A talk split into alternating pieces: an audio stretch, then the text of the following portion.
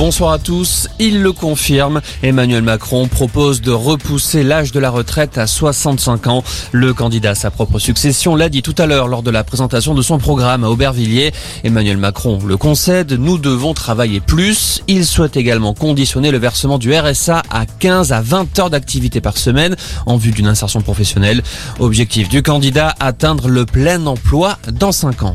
Eux comptent bien interpeller tous les candidats à la présidentielle sur la question des salaires.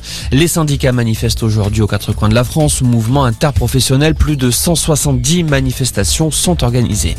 Pendant ce temps, la colère est toujours aussi forte chez les professionnels handicapés par les prix des carburants. Le dépôt pétrolier de Brest était toujours bloqué ce matin par des artisans des travaux publics, déçus des aides annoncées par le gouvernement à travers le plan de résilience. Ils se sentent délaissés et réclament la baisse de la taxe intérieure sur les produits énergétiques.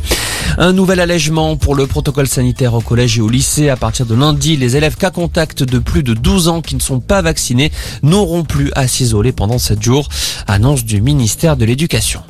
En Ukraine, les bombardements se poursuivent après trois semaines de guerre. Au moins 21 morts sont à déplorer dans une frappe russe près de Kharkiv, à l'est du pays. Une école et un centre culturel ont été détruits. 25 personnes ont également été blessées. Le ministre ukrainien de la Défense demande à l'Union européenne de considérer Vladimir Poutine comme un criminel de guerre.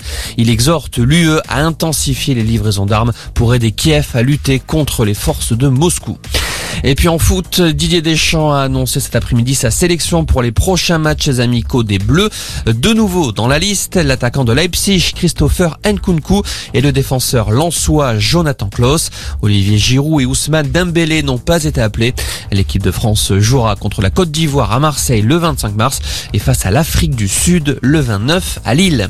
Voilà pour l'essentiel de l'actualité. Excellente fin d'après-midi.